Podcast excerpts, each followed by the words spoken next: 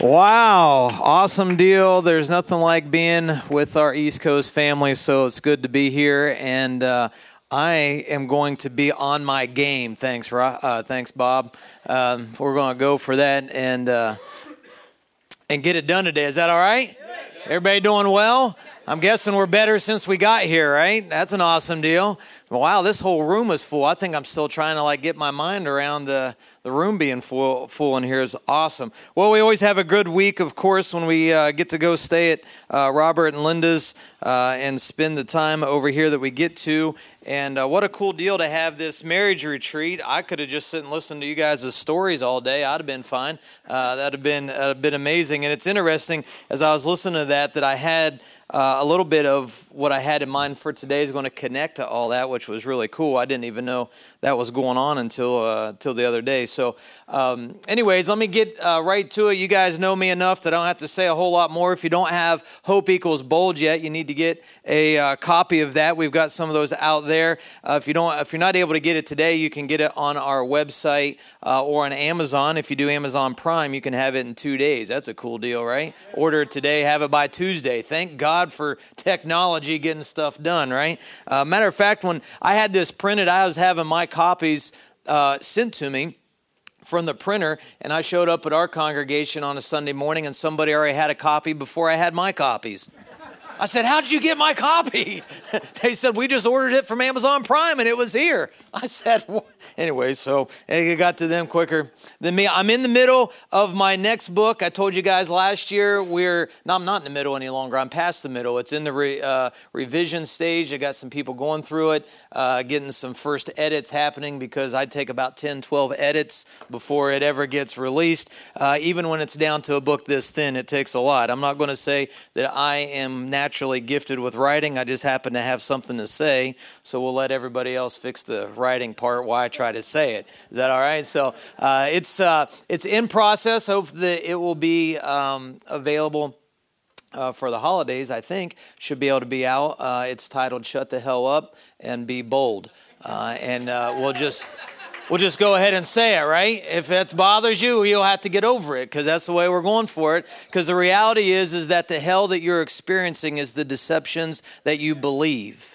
And if you don't want to experience hell any longer, then you're going to have to shut the hell up and step into a better situation that's available for you. So we're just saying it straightforward, because the reality is that some of us need to be able to stop the madness that's going on in our mind that's creating the madness and the chaos that's going on in our life. Because what's going on in our inner world is always reflected in our outer world. So if you look around the situations of your life and you don't find, or the parts that you don't find that are very enjoyable, pleasant, or thriving, then the reality is you've got areas within you that are not pleasant, advancing, or thriving. And when you begin to get your inner world together, you'll begin to see your outer world come into a much greater situation. So, matter of fact, I even left an Eric Reeder original painting this morning. I can't tell you the last time I've had a paintbrush in my hand, but it goes along with that, because the reality is when we have light that enters, the chaos leaves.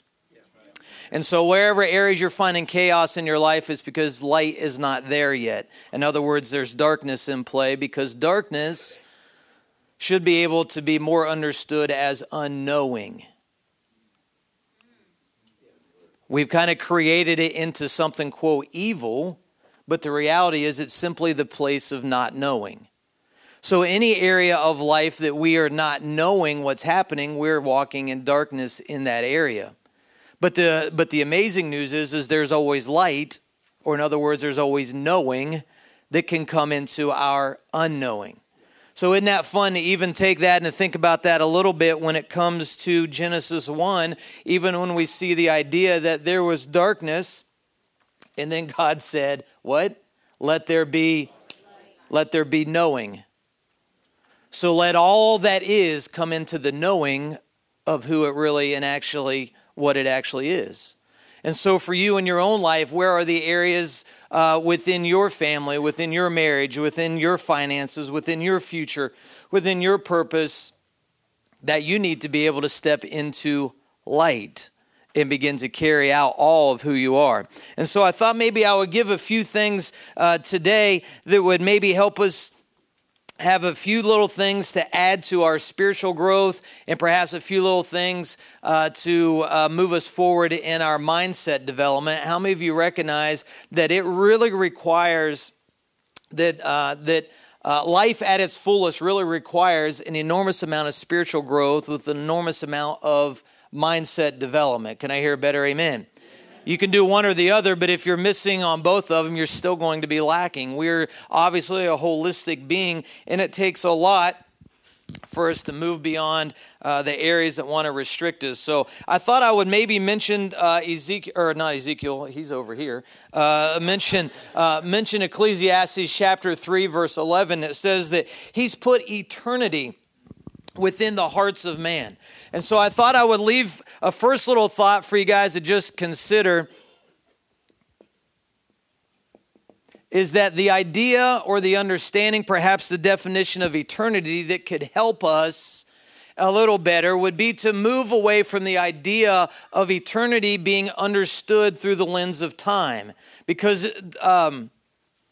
Because time is simply, and I think I've said this here before, the idea of time and the concept and the element of time has been something that man has created. We have been the ones who has designed the idea and came up with the idea of how to measure that which is going away and that which is coming. Does that make some sense? So whatever age you are is simply letting you know what's went away, and you're looking at ages that you're looking to move forward to, right? So, unfortunately, eternity has always looked at this idea of timelessness or beyond time or outside of time. And in reality, at any moment, you can always step out of time. At any moment, you stop being controlled by it. You can move into timelessness any moment that you want to stop calculating time. And it's actually a pretty good thing to do every now and again, perhaps even every day. We call it rest. When you go to sleep, you come outside of time. You're no longer functioning within the control of time. You've laid yourself down, if you will, and allowed yourself to be timeless. That's fun every night, right? And then that alarm goes off and you're back into time all of a sudden. So I think just to give us some things to think about, because I know I'm always under this extreme pressure when I show up at my lab, known as the house, that I'm going to have to figure out something I haven't said before just to see if it will fly or not. So I wanted to give us the idea that perhaps eternity is not about timelessness. Eternity is about boundlessness. For God has put eternity within the hearts of man is not about the idea that God has put within the heart of every man this idea of infinity. He's put within us the boundlessness of his nature. God is the eternal God. Doesn't mean he's the God without time. It means he's the God without bounds. He's the unlimited one. Can you hear that? He's the one that is always and forever, if you will, beyond what we can come up with, beyond what is, he is always other, if that makes some sense. And so eternity should be or could be looked at with the understanding of boundlessness. And we know that God has put boundlessness within the hearts of every human, because if you put humans in bondage, what happens? In any kind of bondage. Mental bondage, emotional bondage, physical bondage. Whenever humans are experiencing bondage, there's an intense reaction to do whatever is necessary to get beyond that bondage. Am I right about it? We either approach it that way, or we shut down and we actually begin to deteriorate. And so it's the way we've been designed, and I want to suggest to us, and I want to challenge us to begin to ask the questions of where in your life are you living within bondage instead of living the eternal life that you've actually been given. For the gift of God is eternal life, boundless life. But we've had so much concentration that this idea of eternal life is this idea of what we get after our physical body stops working. We're not headed to eternity. We're already in it. Even within the framework of time, if you will, if you're even grading it that way, if this is something called time, eternity is all of that. Time is already within eternity. It's just because we've created this as markers along the way in the journey of eternity. So you're not something that's going to ever stop.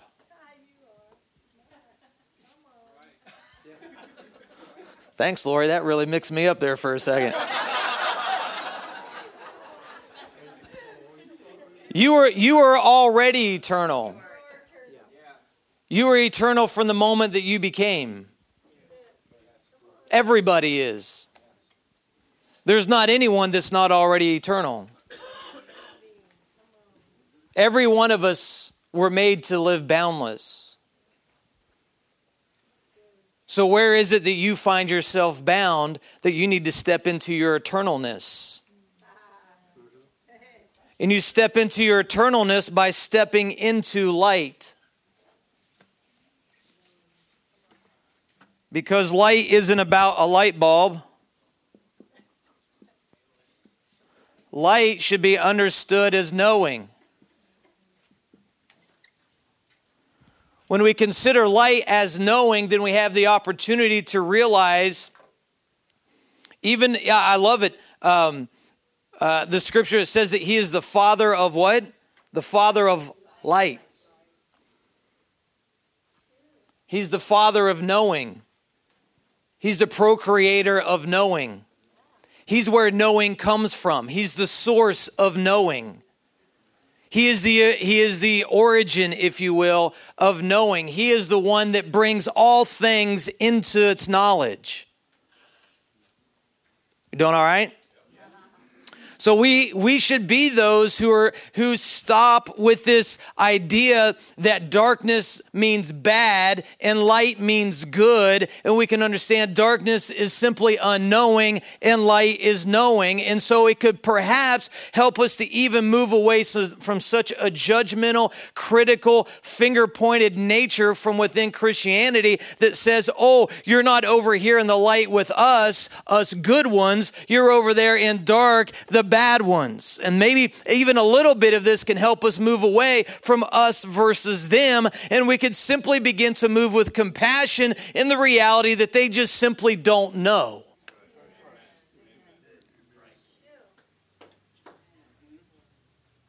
So we actually begin to be a people and a family amongst everybody that begins to say, well, we've come into light in this area, and you simply happen to be someone who's not had that knowing yet. Because we get to come into his marvelous knowing. The magnificence of knowing. I loved it up here with this purpose train. It is crazy what life becomes like when you come into the light of your purpose. When you come into the knowing of who you are, your identity. When you come into the knowing of why this marriage is even existing. When you come into the light of why this family is here. When you come into the light of a business that's within you that gets to be expressed out of you. In other words, it gets to shine because you begin to live life like a city on a hill that's not underneath a bushel, but the knowing that you now have gets to shine among men, and that becomes the light, the knowing of the world that you get to bring through your existence. So we should then maybe perhaps take another little step and think about the idea of knowing as the idea of covenant. This connects with this marriage situation this weekend, because how many of you know a little bit of King James?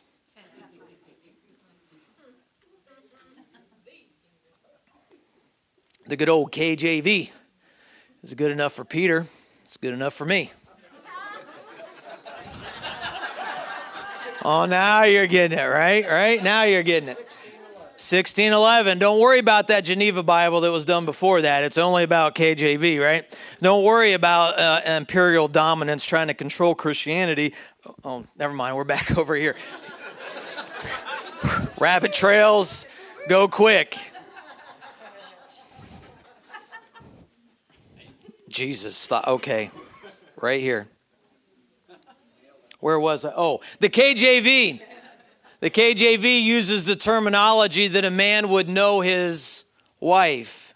We understand that in the context of intimacy, of knowledge, right? Of knowing. In other words, when you come into the what we call the marriage covenant, is that you've come into the place of giving yourself to a lifetime of knowing the other and being known by the other. Because we've made covenant about legal terms, we still perceive and process the idea of covenant through legal bounds instead of the relational understanding that it's about knowing.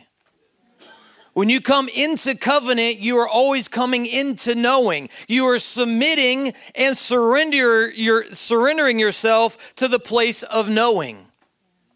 Even within business covenants and business contracts, you are actually, you know, some of them are pretty thick. It writes out a whole lot of what you need to know. When you work with someone in a business covenant or a business partnership, you will experience knowing what that situation's like. Am I right about it? So when our mind is able to move away, if you will, a little bit from the typical understanding of these and begin to look through the process that we can even begin to recognize biblically when we see the term covenant, we can allow our minds to open a bit to begin to say it's actually more about knowing than it is about a contract. So let's plug that in a little bit.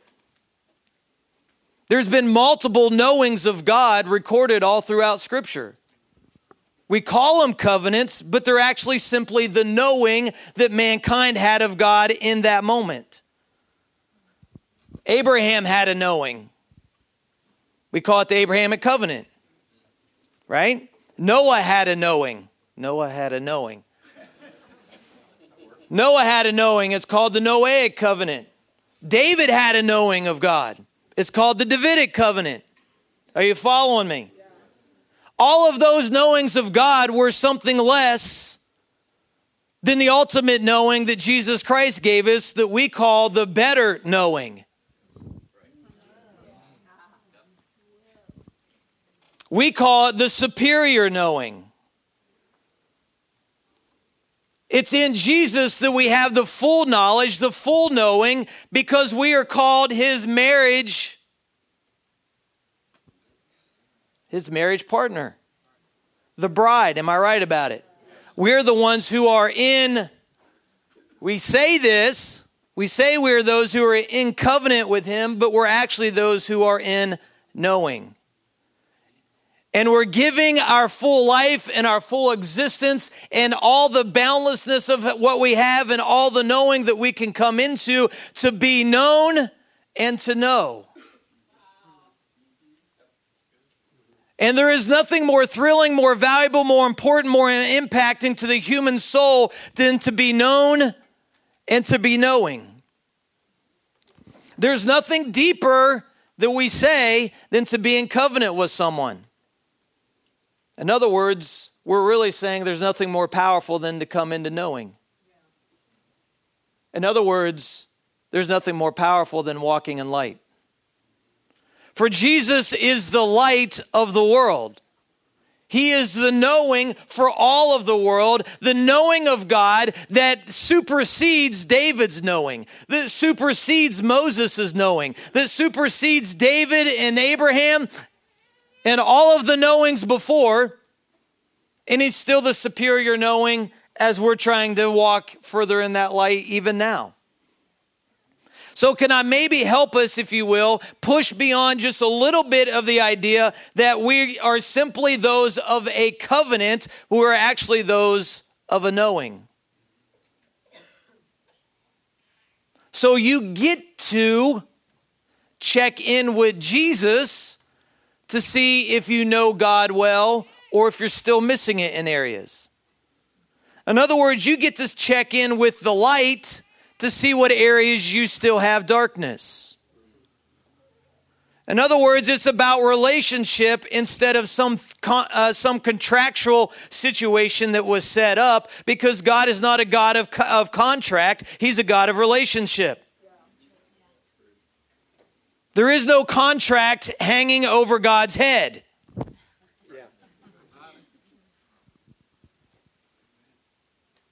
But we say that as if it is, because then we have all kinds of stuff of even people who want to say what we see recorded in Old Covenant situations was God surrendering to a contract he was in.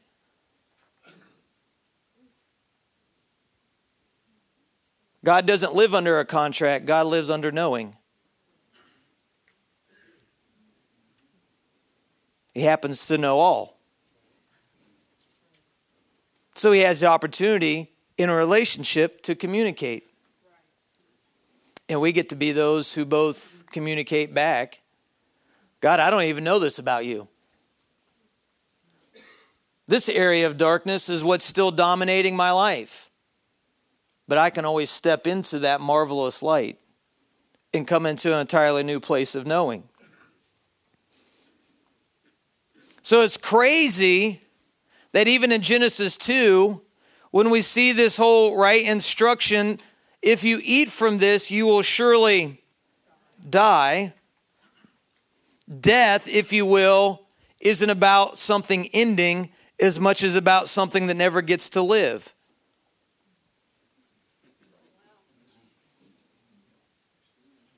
When you live in darkness, you're never really getting to live. So when we step into buying into the deception that God isn't who God said he is, and you're not who he said you are, then you've now stepped into a darkness that begins to dominate your life. It's as if it's like a great abyss. It's like an utter darkness that constantly creates the wailing and gnashing of teeth. Because it becomes a life dominated by not knowing who you are and not knowing who he is, which creates all kinds of activity and all kinds of actions that is out of our woundedness and our brokenness from being in darkness instead of living in light. So the solution, if you will, the salvation, the answer is light, is knowing. And you and I get to be those who carry that light, because it's interesting in the Young's literal translation, it records the words instead of you shall surely die. It says the words that in dying thou dost die. In dying thou dost die. That's, I don't know how to translate out of that Old English. How do you do that? D-O-S-T, dust. Doest. Thank you. Dying, thou doest die. You can see how much I read Old English. It's not about you're going to do this and then you're going to fall over. It's that as you continue to live in darkness, you're in the process of not living. The more darkness that you exist in, the more not living you're doing. So what level of light will you come in so you can actually do a lot of living? And so if we can understand that a bit, I thought I would drop off a little bit of the idea then, because what we have communicated Genesis 2 to be, and this command to not eat that, and then they did do that, it communicated this idea that we call sin, which is a word biblically that means to miss the mark. Am I right about it? It's that archery term, right? Like you're aiming at the bullseye, and if you miss the bullseye, it's missing the mark. It's sin. And so unfortunately, Christianity is still lived like Judaism and still makes the Mosaic law the mark to be aimed at. That could be a challenging pill to swallow, but it's the reality. In a lot of ways, Christianity is still not left Judaism. We still live under Moses more than we live under Jesus. And so when we allow our minds to open to that and begin to ask the question, if sin is about missing the mark, we should at least start asking, what's the mark? I don't want to look to Moses for the mark. Moses isn't the light. Jesus is the light. I don't want to look to Abraham. He's not the light. Jesus is the light. I don't want to look to anywhere else except Jesus to get the knowing of what mark I should be aiming my life at. And the mark that Jesus gave us that we to be aiming our life at is the mark of knowing Father and knowing who you are. So the mark that to be aimed at then is to come into the light in the knowing of who God is, in the knowing of who you are, in the areas that you don't know God and don't know yourself is the place of sin. It's hard to even say that without your mind running immediately to the bad actions that you do. But I'm not talking about the bad actions. The bad actions are simply fruit, not the root. But Christianity is so consumed with behavioral modification, we never actually get to the root cause that's producing the bad behavior. The root of the bad behavior is the lack of knowing and the bondage that that puts us in. So when we can understand that sin is missing the mark, basically, I'll say it like this, is missing what God's like, and who you are. That's sin. And that's what Jesus came to do away with. For we're told that he took away the sin of the world.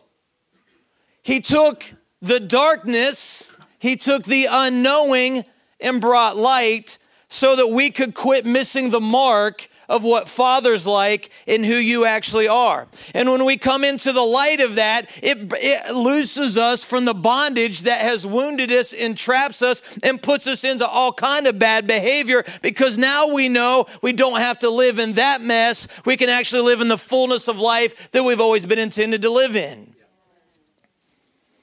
So we get to come out of trying to make this quick, right?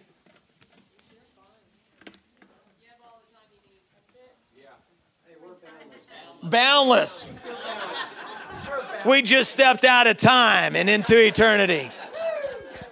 It's called time travel.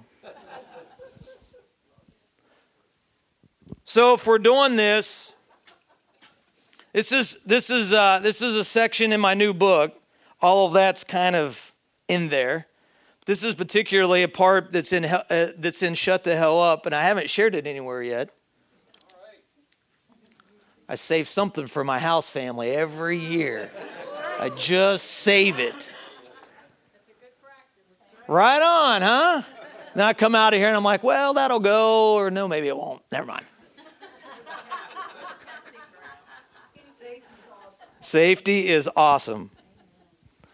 And so when we begin to understand that what happens with sin because we don't know and we're bound by the bondage of darkness, and what we see that really happened in the beginning, that we're told in the beginning of the book of Genesis in chapter 3 with the whole garden story, which I'm extremely excited about that becoming maybe more paramount in some dialogue and discussion. But the reality is what happened in the garden in that moment, that other pen works better, is that that humanity, because we have to see Adam and Eve beyond just two people.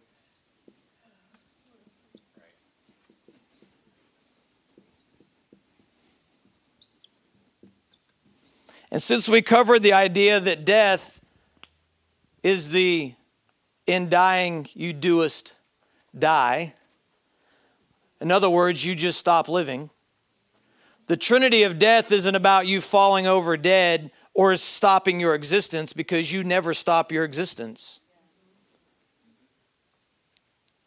So in that, we have to understand that what took place when man stepped out of light, out of knowing, and into darkness by buying in and receiving the deception of who God isn't and who they're not, and this whole demand that now, since you're not who God said you are, you're going to have to begin to take matters into your own hand, and you're going to have to start doing some things in order to make yourself better. You're going to have to start following the law in order to be good enough to be with God. That's what the garden story tells us about. It's the place where humanity buys in that I'm not important, valuable, lovable enough. In other words, it is the embrace, I am not enough. And because of that, I'm going to have to do something more to make myself more enough so that God will be okay with me. That is always the law. Whenever you utilize moral practices in order to make yourself qualified, you've now put yourself under the bondage of the law. Love says you're already loved without performance. I dare you. My coaching program leads people through this, but I dare you to begin to understand yourself or know yourself without any of your performance or any of your skills attached. How do you even know you if I take away your performance and I take away your skills or your gifting? Most of us don't. Most of us are still very much in the dark of who we are. That's why the coaching program that I've put together and are leading people through is so absolutely rearranging lives that it's really mind-blowing to me. But the reality is when you bring people into the light of who they are, they no longer flail out into darkness, and they get to live an entirely different existence because they get to come out of the trinity of death that humanity has the option to live in, which is, number one, to live in the place of shame. Shame is always saying, I am not enough.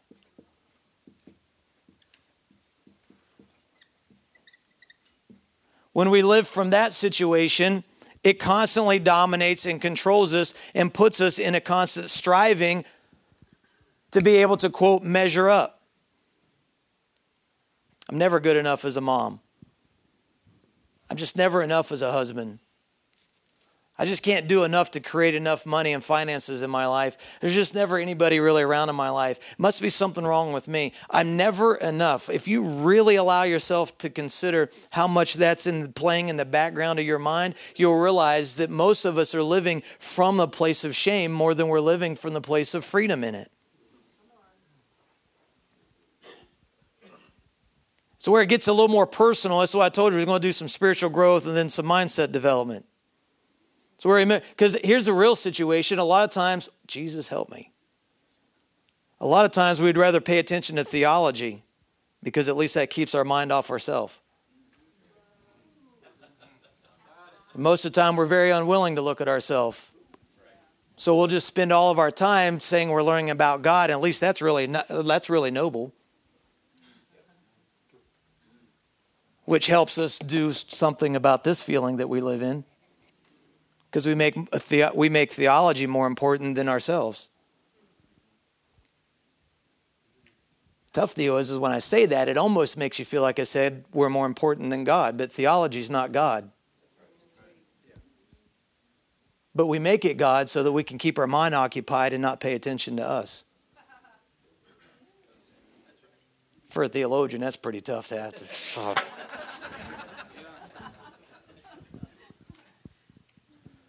But I had to come to that place in my own life. I had to come to that place to have to say, wow, I spent a whole lot more time trying to figure out God so I don't have to figure out me.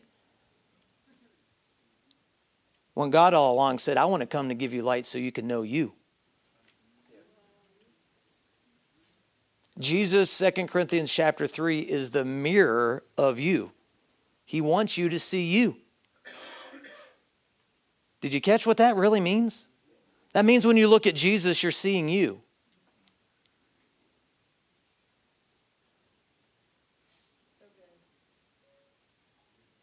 So wherever area you're not living like Jesus, you're not living truly who you are. Number two is that fear is always the product of shame. Fear is, I cannot be enough. Fear begins to be the base belief system that shame continually pumps into you, that you're not enough, and fear begins to be the voice that says, yeah, you never will be. So you might as well quit trying and just figure out how to survive. So you adjust life into survival mode, which is the constant trigger of fight, flight, and freeze. So you're constantly living in a tense, stressed out, overwhelmed, frozen, stuck, can't feel like you can even move, don't even know what to do next, never make decision, always living in hesitation. Yeah. You realize every time you hesitate, you don't even know how many times you hesitate a day, I bet. But every time you hesitate, you're triggering your brain that something's wrong. And effort. Hesitate on what to order at lunch today. You've just told your mind there must be something wrong. And it will trigger the fight, flight, or freeze mechanism within you. You do it so much now you're used to it. So you don't even know it's happening. Hesitation's constantly, if I'm going along and everything's going great, and it's a trigger in the brain that says, wait a second, something's not right. So you begin to build up guards and you begin to go into protection mode. We do it so much we don't even realize it. And so when we allow ourselves to begin to move out of hesitation and fear and begin to change this from the darkness and the bondage of this into the light and the freedom, the boundlessness of it is not so much, it's no longer living from I cannot be enough, it's living from I am enough. Do you know every one of you in this room right now already are enough? You kind of felt that just ripple through the crowd, didn't you? Because you could feel it, right? You are enough. And then the unfortunate thing that happens out of fear and shame is that loneliness begins to be our existence, which says, I will not allow others to see that I'm not enough. So we get fig leaves and we begin to sew them together and we begin to build whatever facades and whatever masks and whatever barriers and whatever distance and whatever closed offness that we can live and that we can construct in our life so that we will never let anyone else see that we're not enough. So we begin to restrict ourselves and pour ourselves back into a place that we call loneliness. It means that I'm not living connected to anything because if I get too close, you'll find out I'm not enough. If I let you in too far, you'll figure this out because this is the majority of what most of us and most of humanity lives from. That's why the story of Jesus Christ is resurrection.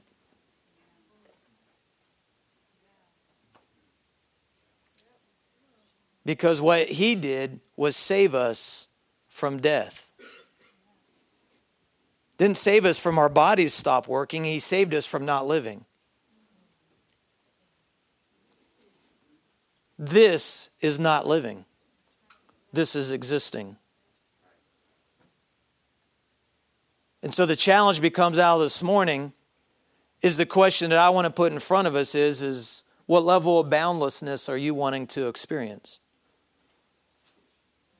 What level of eternity are you wanting to live? Because you can stay where you are and God's never going to love you less. There's never going to be a drip of love lost from God towards you, ever. No matter how bound you stay in this, it never changes God's love towards you, his acceptance of you, his embrace of you. But it does determine what kind of life you will live. And it does determine what you'll experience. And it does determine what the amount of glory that you'll unlock in the earth. I didn't give you that definition. Glory isn't a cloud. Although that's cool. Show up. Gold dust can fall. I'll catch it right here. Glory is actualized potential. That's why the earth is full of the glory of God. The potential is already here. I know I've went over that before when I'm here. The iPhone that's in your hand right now is the glory of God. these light bulbs, these padded, how much more glory is in these padded chairs than those old wooden benches? I'm serious right now. There's some glory up in this house, right? You go over to Bob's house and watch him take that raw food and put that in the whatever he turns it into that goes on your plate, that goes in your mouth. You've experienced the glory of God because what was in that raw food had potential to become that flavor that fills that belly, and the glory of God is manifested in that moment. I knew I was in. Yes! Mac on cheese, on cheese, on cheese. We had that the other night, didn't we? That was fantastic. So you're not even paying attention to the glory of God that you're releasing because you're not even looking at the potential you're actualizing. Not only the potential that you actualize already every day, but the potential that's still within you that you've not yet actualized because you're controlled by this. Because no one in this room's done. Unless you've decided to stop living because this is dominating your mind so much. But you get to be free from this by his marvelous light, by the marvelous knowing that you are enough, the marvelous knowing that you can go further in who you actually are, and in the marvelous knowing that you can live wide open instead of completely closed off. And it's those who will live wide open that will actualize the most potential, therefore releasing the most glory in the earth. And whoever releases the most glory gets the most influence. Yeah. That's why Steve Jobs has so much influence. You really pay attention to the amount of glory that man unlocked in the earth? We're controlled by it around the world. Apples and iPhones and iPads, iMusic, podcast. Because glory was unlocked through a man who wouldn't live dominated. Well, he didn't know. I don't know. It's not my place to say whether he knew Jesus or not. He stepped into something that most of us haven't stepped into yet. Just saying. So it becomes, if I can, I don't have enough time to tell you about red thoughts and blue thoughts. But you'll have to get shut the hell up to see the Trinity of love. Because it's the next section in the book that unlocks this. But unfortunately, so much of humanity is trapped in death because they're trapped in darkness. And most of Christianity points a finger as if they're bad, but they're not bad. They just simply don't know. And the reality is most of the people who say they know sit in church still live in darkness and still live in death. Because they're very unwilling to really open their minds and open their heart to let the light shine. But you have the opportunity today to now have to figure out what you're going to do with what you've heard.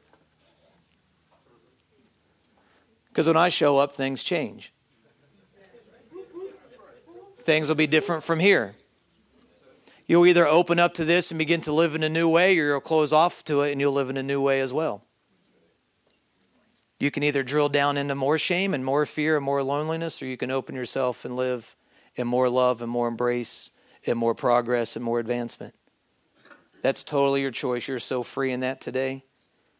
You are so free to make whatever choice you want to make without ever having a fear of being loved less, because you are never loved less. And the truth is you're already enough. And the truth is you're already full success right now. 100%. And you never were not success.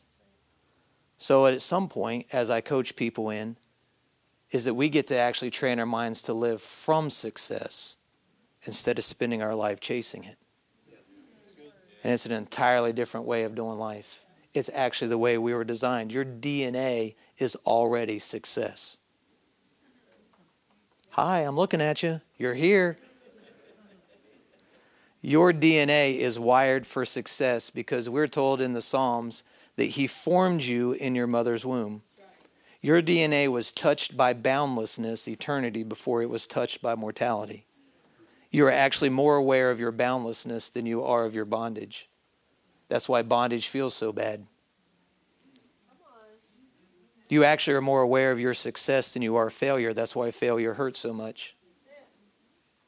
It wouldn't hurt if you didn't know what it already felt like.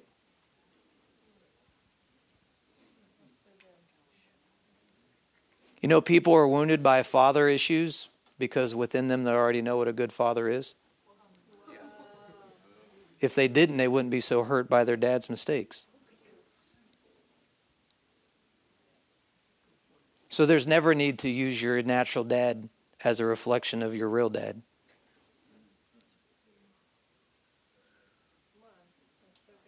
Because you were already touched by your real dad. And that left a mark in you so deep that all you're doing is spending the rest of your life to make sure all of life looks like what that touches feels like. Because you already know. You already know heaven. You already know eternity. You already know light. You already know success. And you're simply coming out of darkness into what you've already always known. And when we allow ourselves to be open instead of closed, we get to live in that flow instead of resisting it. And as Revelation 22 says, is in that flow produces trees of life on both sides. It has ongoing and constant fruit that's worthwhile. It's called glory. So anybody want to step out of darkness this morning and step into light? There's a whole lot more light. Have you ever noticed, even science tells us this, light has not yet ever stopped expanding. Right now, in this moment, the universe is getting larger spherically at the speed of light. That's how much more knowing is still happening from the moment he said, let there be knowing. But where have you stopped knowing and just decided you already got it? Is this okay? I'm just rambling at the moment in this moment of flow. Because I feel your hunger. I feel the success in you saying yes to what's being said. I feel the eternity within you saying yes to your boundlessness. I sense the light within you saying yes, that I'm going to know more of who I actually am. Because I'm going to keep seeing from Jesus who God really is. In my knowing of him, do you realize you get to have your own knowing of him?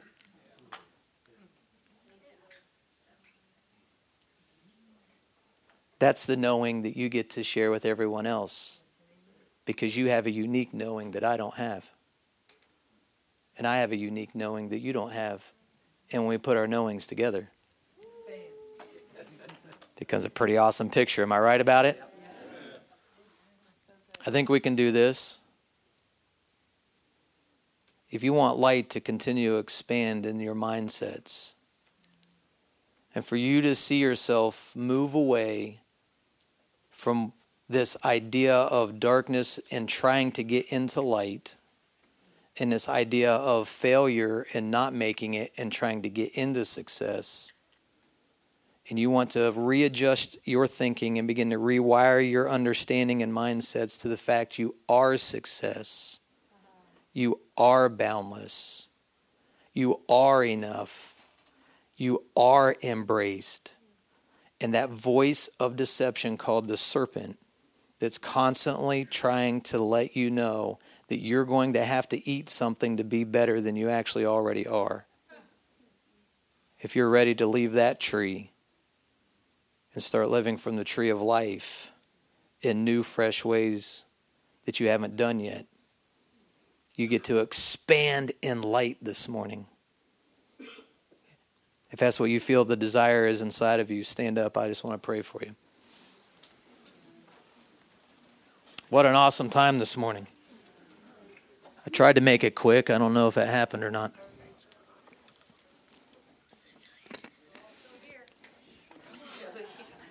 So the reality is that this morning this is your moment to shut the hell up.